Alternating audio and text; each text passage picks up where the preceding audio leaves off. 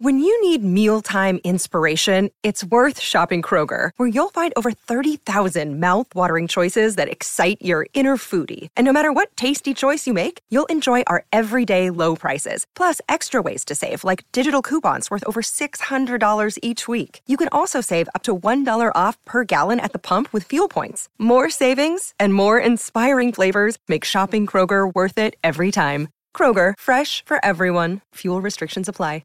Another day is here, and you're ready for it. What to wear? Check. Breakfast, lunch, and dinner? Check. Planning for what's next and how to save for it? That's where Bank of America can help. For your financial to-dos, Bank of America has experts ready to help get you closer to your goals. Get started at one of our local financial centers or 24/7 in our mobile banking app. Find a location near you at bankofamerica.com/talktous. What would you like the power to do? Mobile banking requires downloading the app and is only available for select devices. Message and data rates may apply. Bank of America NA, member FDIC. It's a Minimalist Monday edition of Optimal Living Daily, episode 1641, What Taking a Break Can Teach You About Self-Care, by Randi Kay of NaturallyRandiKay.com. And I'm Justin Malek, your personal narrator, reading to you every single day of the year. And I'll keep this intro nice and minimal, so let's get right to Minimalist Monday as we optimize your life. What Taking a Break Can Teach You About Self-Care, by Randi Kay of NaturallyRandiKay.com. Even when you are quite mindful with your self-care, you can still get in a self-care rut. You can still max out your systems. You can still lose sight of some negative patterns you've been forming. That's why incorporating what I call big picture self-care things like travel, dance lessons, turning off your phone for long periods of time, basically things that are separate but complementary of your everyday self-care practice, are so important. Recently, I had the opportunity to travel with friends and relax at home with a mister. My 2 weeks of big picture activities solidified my theory of their importance and made space for some very nice revelations. Today, I shall share 3 of them with you. Step away, like all of the way. There's something really powerful about getting completely away from your everyday life, about breaking your cycles. Life coach Tony Robbins does this with his clients by using harsh language and tough love.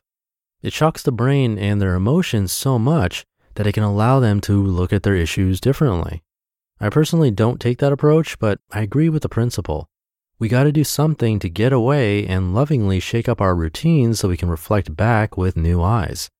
Now, it doesn't have to be going out of the country. It can be going out of your city or neighborhood or even a staycation. But breaks are so needed to get us a bit uncomfortable and help us see how our everyday life is going. Honestly, I was a bit surprised of some things I noticed about my everyday life. How tense I had become. How worried I was about getting the new studio up to snuff. How I was ignoring some things in my life that I cared deeply about. But I'm so grateful I stepped away and noticed those things. And it's been fun to come back and create a new set of priorities and how I want to go about things.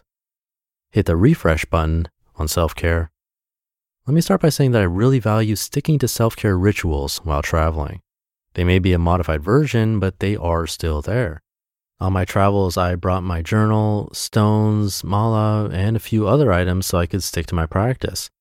And who would have thought that the self-care nudge I got was to throw it all out of the window? Okay, not literally, but it turns out that what I needed most was to go with the flow. That exploring Italy in and of itself was my self-care practice. That my time there wasn't meant for a structured practice of any kind. So I went with the flow. I woke up and had a nice breakfast, explored the local sites, relaxed, had fun, stayed as disconnected as possible, got a massage, ate more delicious food, stayed present, and soaked it all in. It really felt like hitting the refresh button on my self-care practice and life, actually. It's easy to attach judgments and ideas to what we think self-care has to look like, but I invite you to hit the refresh button sometimes. Do something completely different. Follow and trust your nudges when you tune in, even if it doesn't look like what you think it should. Have fun. It's a deep and serious practice. I got to travel with a beautiful soul who brings so much light to anywhere she is.